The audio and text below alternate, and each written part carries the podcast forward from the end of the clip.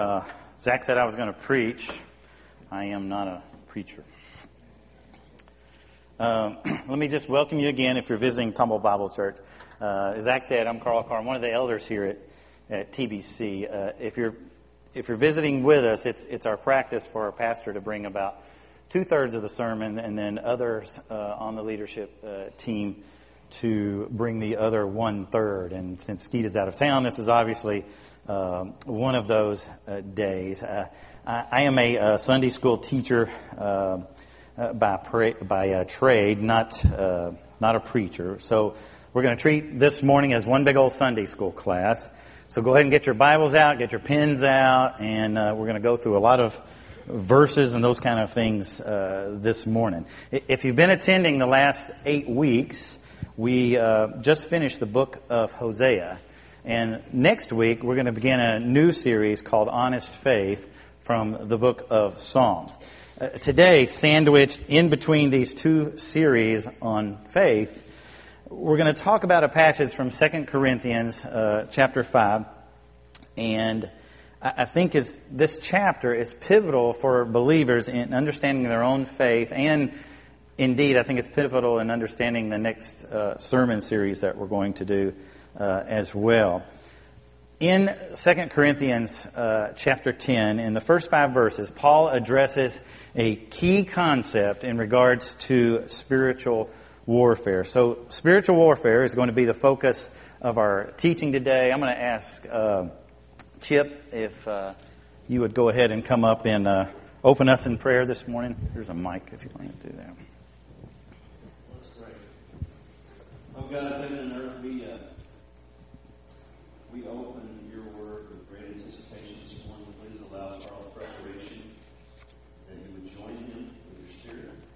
Uh, we just pray that uh, uh, we, our hearts would be ready to receive what you would have uh, from your word uh, through Carl's words and, and study uh, for us today. Free us from any distractions that might be disabling us from doing that. give us supernatural focus, let the truth, let the truth of your word sink deeply into this, for this sake.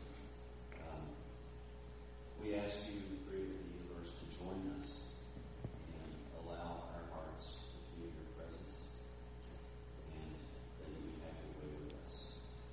Um, to mend hearts that are sad today, to reconcile relationships that are here today, husband, wife, parent, child, and friend and distant friend. Uh, may your loyal love just overwhelm us. And uh, to you be the glory. It's in your redemptive Son, His work in our life that we uh, we serve you, and it's in His name. Amen. Thank you, Chip.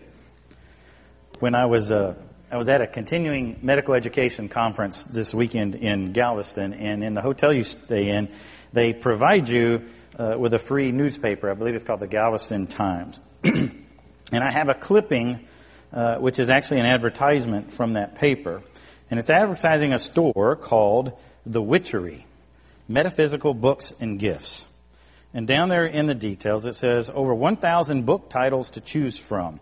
There, we have gemstones, satanic jewelry, statuaries, crystals, incense, candles, herbs, essential oils, potion bottles, music posters, wind chimes, smudge sticks. Someone will have to explain to me what that is. Um, uh, ladies, they have handmade brooms. If you're tired of the airlines, um, mortar and pestles, cauldrons, classes on how to use all this, and psychic readings. And if you can't make it to their store, there's witcheryonline.com as well.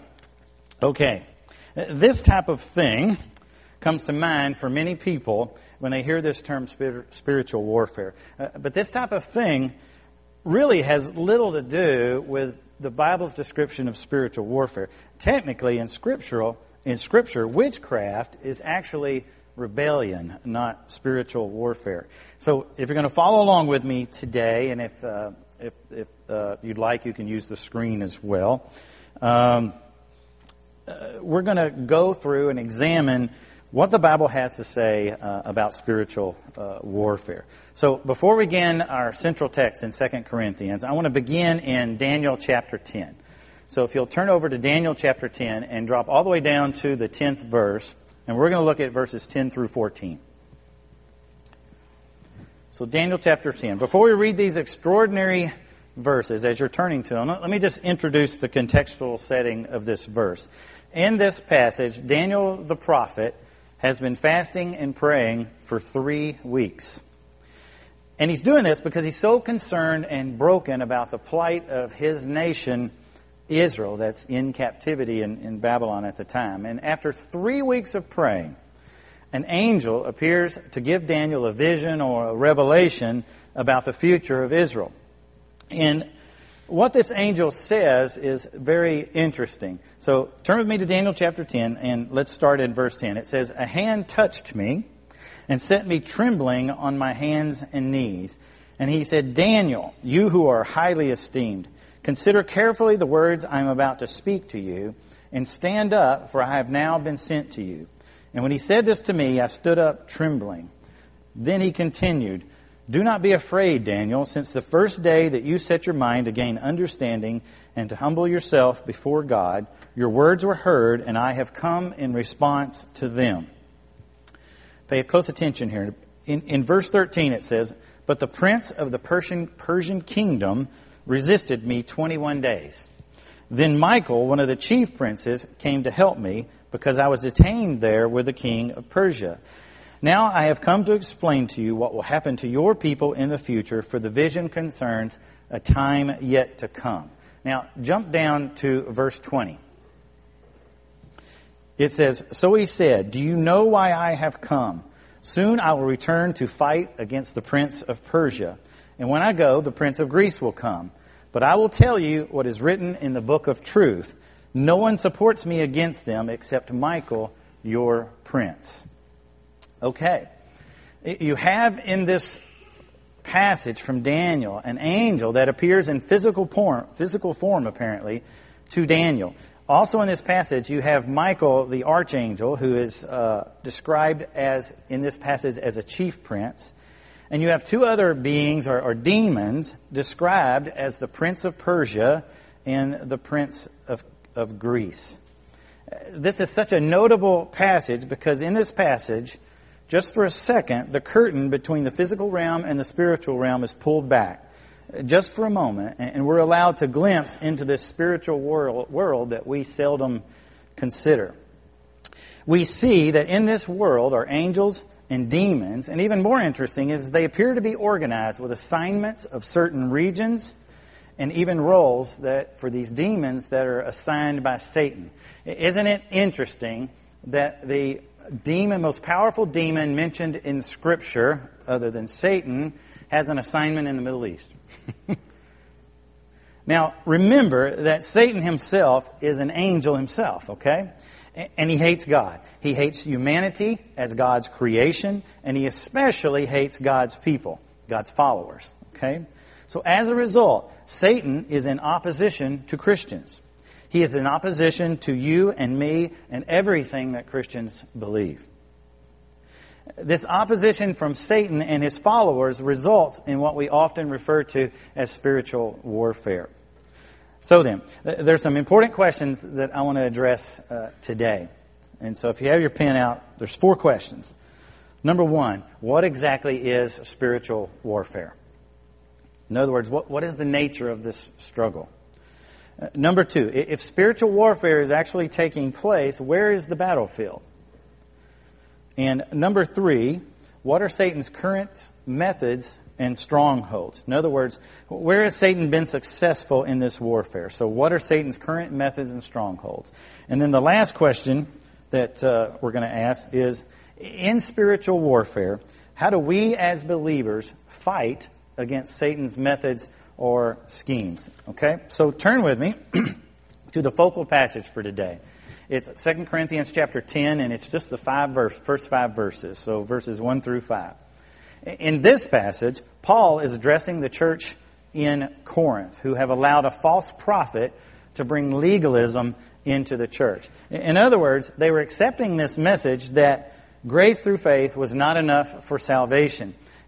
That what Christ did on the cross was good, but was not quite good enough to do, uh, to do well enough for our salvation. And so, in other words, they were preaching a gospel of grace plus. So, beginning in verse 1, let's read together in 2 Corinthians chapter 10. It says, By the meekness and gentleness of Christ, I appeal to you, I, Paul, who am timid when face to face and bold when away. I, I beg you that when I come, I may not have to be as bold as I expect to be towards some people who think that we live by the standards of this world. For though we live in this world, we do not wage war as the world does. So pay attention to verse 3 through 5 here, especially. It says, verse 3 For we live in this world, we do not wage war as the world does. The weapons we fight with are not the weapons of this world. On the contrary, they have divine powers to demolish strongholds. We demolish arguments and every pretension that sets itself up against the knowledge of God, and we take captive every thought to make it obedient to Christ. Okay. Paul here correctly ascertains that the struggle taking place there in the church in Corinth is a spiritual one. And I want to tell you, if you endeavor as a believer to share the gospel of grace, you are assured to face opposition. You will encounter spiritual warfare. So Paul then goes on to remind us that spiritual warfare, it's, it's not like warfare in the physical realm, and the weapons are different somehow in spiritual warfare. What you will see in, in, in spiritual warfare, and it's really interesting, that words and ideas are of catamount importance in this realm. Don't misunderstand me on this point. Satan is a very, very powerful and a very cunning being. But Scripture, again and again, shows us that the nature of warfare in the spiritual realm is not about force or power. Rather, it is persuasive.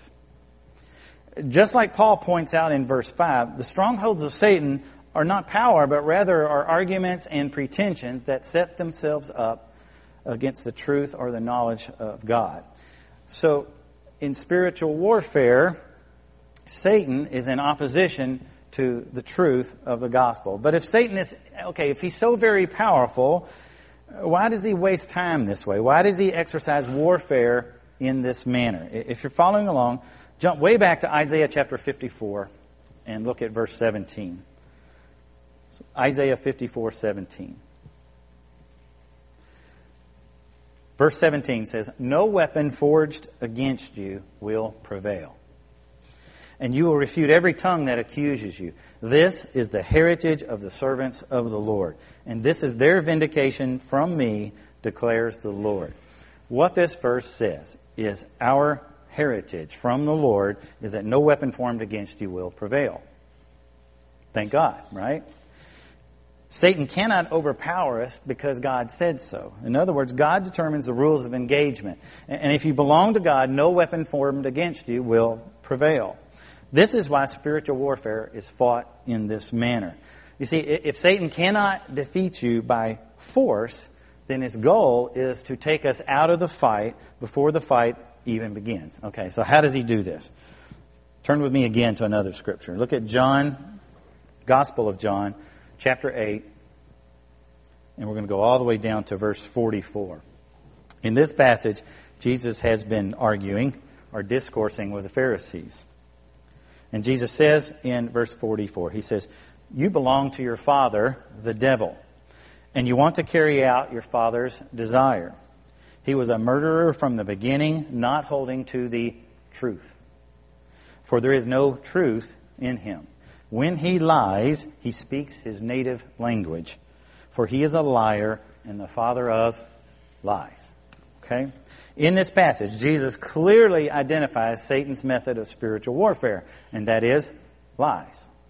Satan cannot oppose God or his people by force, so his most effective weapon is deceit or lies. Instead of fighting a fight he cannot win, Satan would rather just take you out of the fight. So Satan goes about with messages just for you. And he whispers these things in his ears, like, you know, God can't exist, look at this world. Or maybe if, if God does exist, he's an absentee landlord. Or maybe this God just wants to keep you down and keep you from enjoying your life.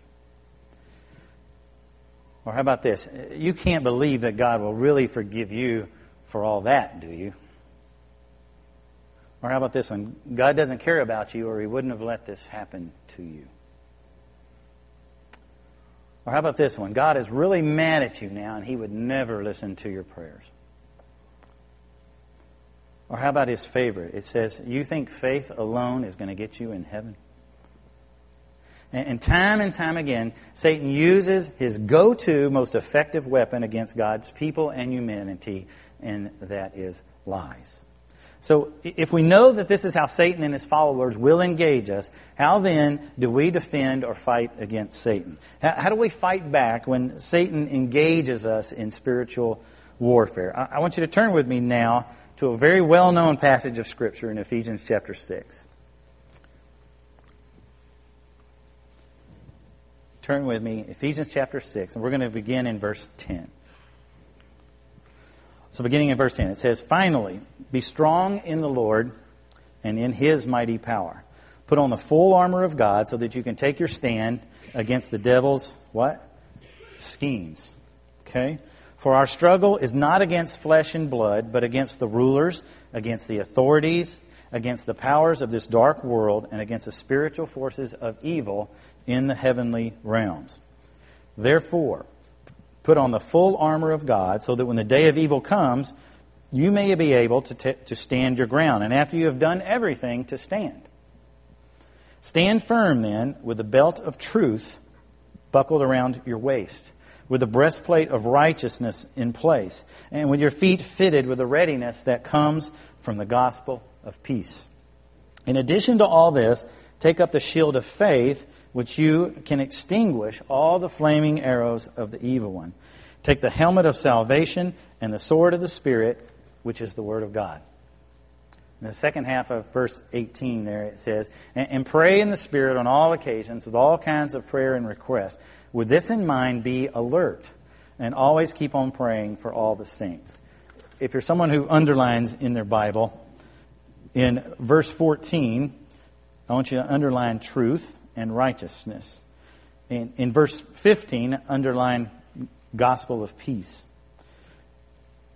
In verse 16, underline faith. And in verse 17, underline salvation. And in verse 18, underline the word alert. Now, obviously, you, you could preach an entire sermon from this passage alone, and many have.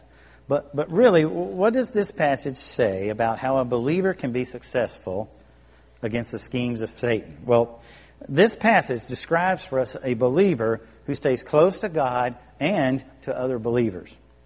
He is a believer that understands that his righteousness comes from Christ alone, and he holds close to this simple fact of the gospel.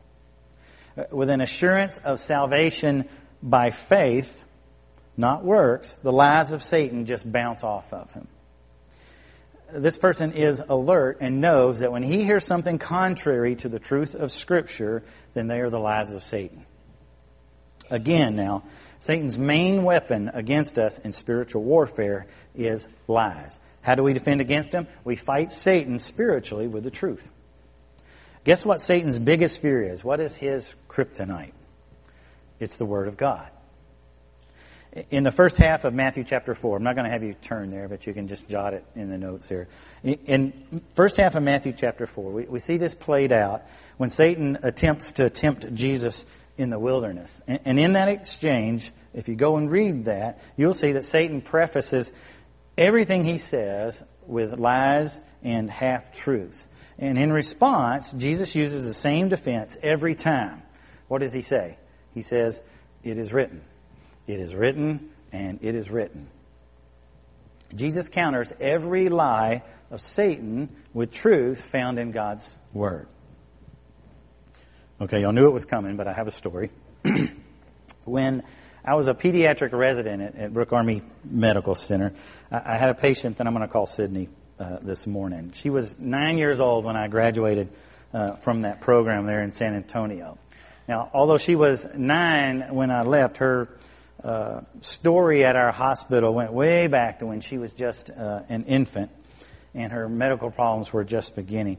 Um, on several occasions uh, in the first few months of her life, uh, Sydney's mother called an ambulance to her home uh, saying that her child had stopped breathing and she had had to perform CPR on Sydney.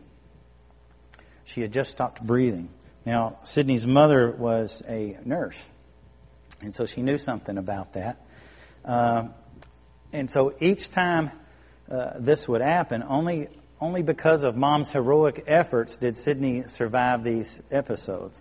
Uh, the two of them even appeared in a newspaper article after Sydney had been resuscitated successfully. Uh, unfortunately, though, these episodes continue to happen. Uh, one to two times per week, when Sydney would fall into a deep sleep, she would stop breathing.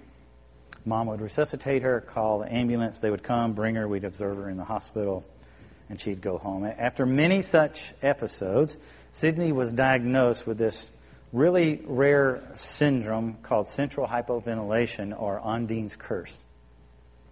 And in Undine's curse, when you fall into a deep sleep, you simply stop breathing. As a result, Sydney had a tracheostomy placed in her throat and so mom would let her go to sleep in her bed, and as soon as she was uh, sleeping, she would hook her up to a ventilator at night so that if she stopped breathing, she wouldn't die.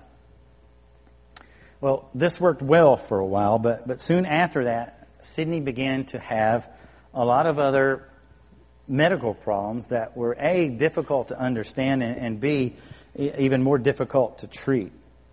Uh, the Army uh, eventually did a compassionate reassignment of Sydney's father so they could be near all the specialists and doctors uh, who treated Sydney's multiple illnesses that she had on top of this Undine's curse.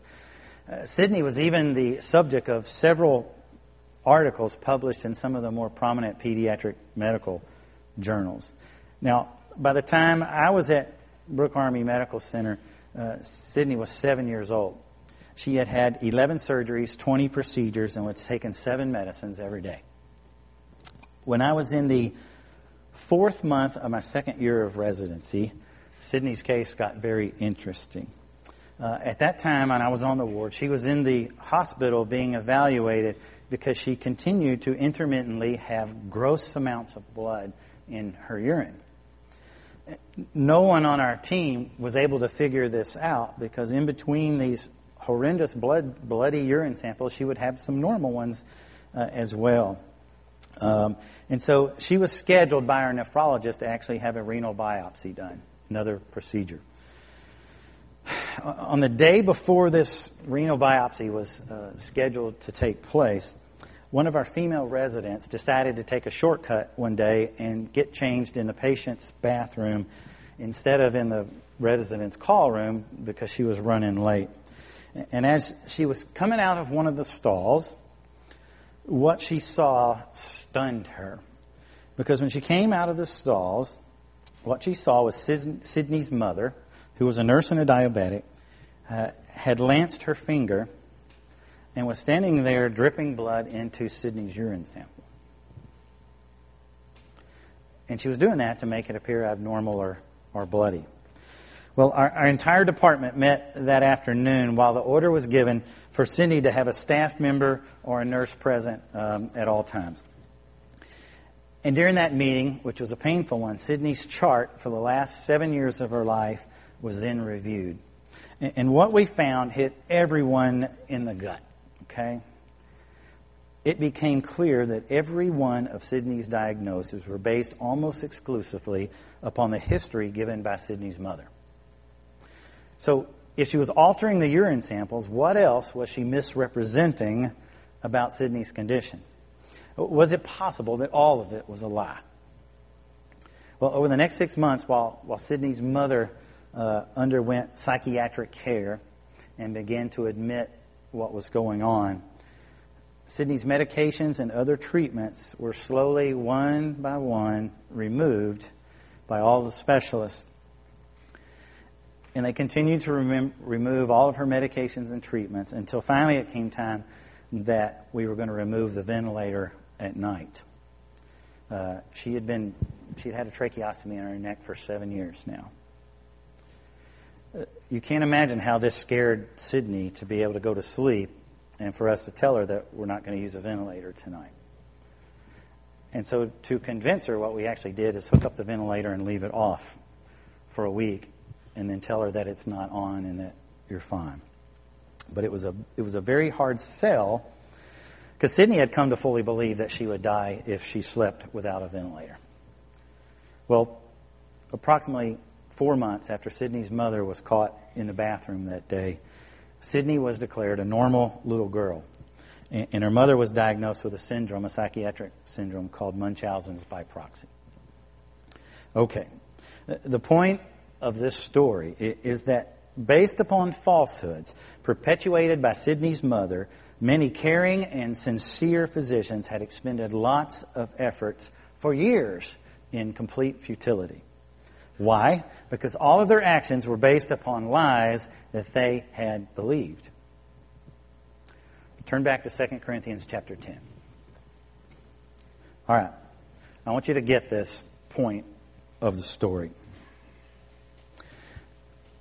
Many people today are living their life in utter hopelessness and futility because just like the doctors in my residency, everything that they believe and do is based upon a clever set of lies that Satan has perpetuated. This set of lies that Satan perpetuates is what Paul refers to in verse 4, if you look, as Satan's strongholds in people's lives.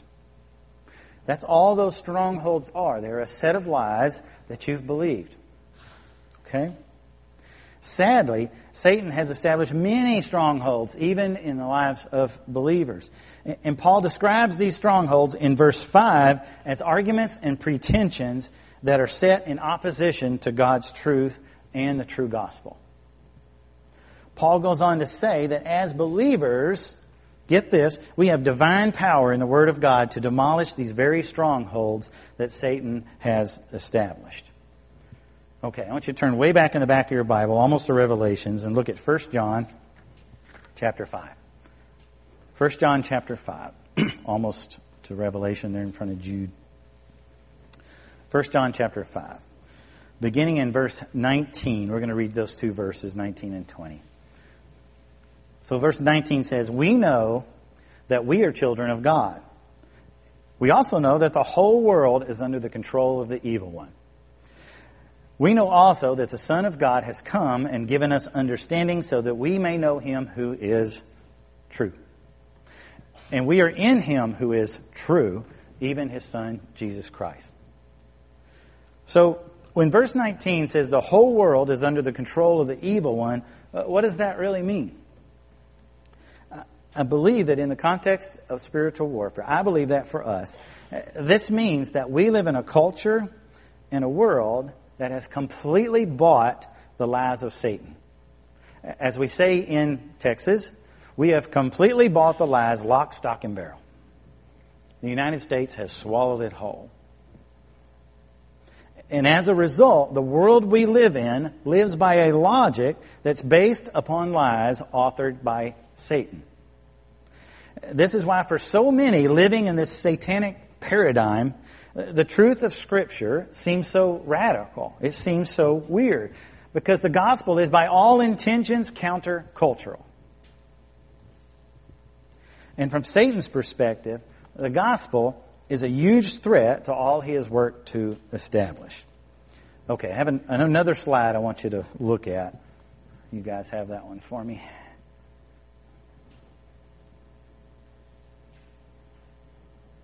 Don't see it. Good. Okay. this slide comes from uh, Howard Hendricks' books that we're about to start a study on, on on Monday nights called Living by the Book. If you look at this slide, you see that in this slide that the Word of God leads to a transformed person. Okay? If you get a lot of transformed people, then you end up with a transformed community. And if you have a lot of transformed communities, then you have a transformed world. Uh, Dr. Hendricks, a, a longtime professor at Dallas Theological Seminary, he states that real life change begins with the Word of God. He goes on to say that the Bible is one of God's divine instruments to change the world. But notice in the diagram, there is an order. Before the Word can change the world, the Word must first bring change in my life. It is at this crossroads where the truth of the Word of God transforms a person, where we find Satan countering the truth of God's Word with his schemes and lies. So, there in the yellow, there on the slide, you see that Satan focuses much of his attack right there. By, by doing so, you see, if he prevents the transformation, if he prevents God's word from transforming a person, then he also prevents transforming communities and transforming the world. And this gets right at the core of what spiritual warfare is all about. Okay. At the beginning of today's teaching, we asked four questions about spiritual warfare. And so let's, let's go back and answer them now from the text that we've looked at just today. Number one, what is spiritual warfare? Well, Scripture tells us that spiritual warfare is a conflict whereby the lies of Satan seek to undermine the truths of God's Word. Spiritual warfare is not fought with physical or even political forces. Spiritual warfare is an ideological battle in which the truth of God is in opposition to Satan's falsehood. Number two, if spiritual warfare is a battle, where's the battlefield? Well, spiritual warfare takes place in the battlefield of the mind. Satan seeks to capture, or at the very least, to insert doubt in your heart and mind in regard to the truth of God's Word. Number three, what are Satan's strongholds in spiritual warfare? Satan's strongholds are the areas in your life in which Satan has convinced you that his lies are true. He uses these strongholds to take you out of the fight. He uses these strongholds to weaken your witness. He uses this, these strongholds to destroy your marriage. And on and on and on.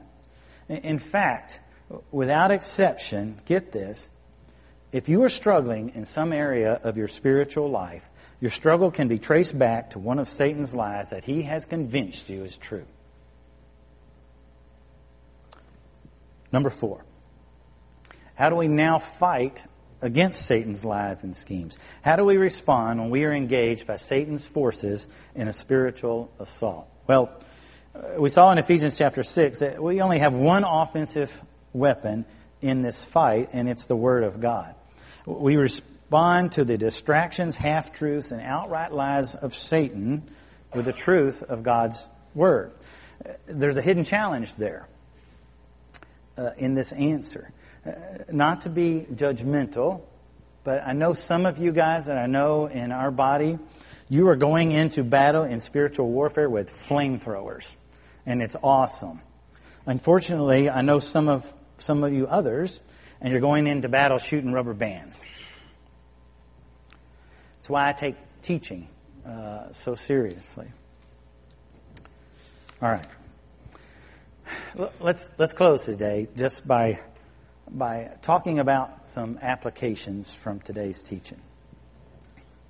If you if you endeavor to do ministry in the body of Christ, you will soon discover that, that as believers, we, had a, we have a lot of struggles spiritually. And in many ways, one of Satan's strongholds that we talked about, or, or his most successful lies within the body of Christ, is that as a church, we have come to believe that we can't really have victory in this life. If you are here today and you are struggling and feel defeated and your Christian walk seems dry and powerless, I challenge you this morning to trace back to the lie that you've accepted. If you look hard enough, you'll find it. I promise you. Okay, I want you to watch this. If you are here this morning, if you've never accepted Christ as your Savior, and you feel like you could never be good enough for Christ to accept you and for God to love you, I'm here to tell you that it is a lie. Romans 6:23 says for the wages of sin is death, but the gift of God is eternal life. Romans 8:1 says, "Therefore there is now no condemnation for those who are in Christ Jesus." All right, watch this. If you are here this morning and you say all this stuff is great, but I think there are many ways to God, many paths to find God. You know, I've heard this very thing from three different pulpits in the last six weeks. And I'm here to tell you that it is a lie straight from the mouth of Satan. In John 14, verse 6, Jesus says, I am the way, the truth, and the life. No one comes to the Father except through me. All right? Well, watch this. Maybe you're here this morning and you have trusted Christ as your Savior, but you have come to believe that because of your sin, God would never want a relationship with you or to listen to you. You know, God must really be sick of you. I'm here to tell you that also is a lie of Satan. Romans chapter 5 verse 1 says, Therefore, since we have been justified through faith, we have peace with God through our Lord Jesus Christ, through whom we have gained access by faith into this grace in which we now stand. I could go on and on and on because it seems that the lies of Satan are endless. But I'm going to stop there for this morning. And my challenge for you this morning is this Where are you hurting and struggling today? Is it with kids? Is it with marriage? Is it with relationships? Is it anger, bitterness, pornography? Whatever it may be, the challenge this morning is to root out the lie in your life and claim God's truth. Cling to His promises and let it go. And God will do a great work in you. You can have victory. It says so in the truth of God's Word. So let's close in prayer this morning. Gracious Heavenly Father, Lord, uh, we come before you this morning just praising you, Lord, for the truths of God's Word. But for many of us here this morning, if we're truly honest, we are weighed down and just spiritually beaten down, Lord, because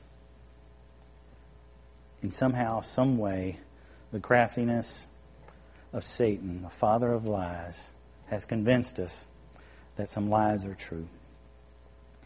Lord, may you use the Holy Spirit and use your power in the Word of God, Lord, to root those things out of our lives, Lord, so that we can live the life that you've created for us to live, that you've designed us before we were born to live.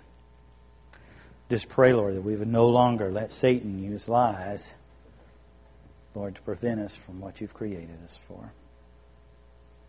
Lord, if there is someone here this morning that's not accepted you as their Savior, Lord, I just pray, Lord, that the power of your scripture from this morning would drive a wedge between them and the lies of Satan that have kept them from turning to you.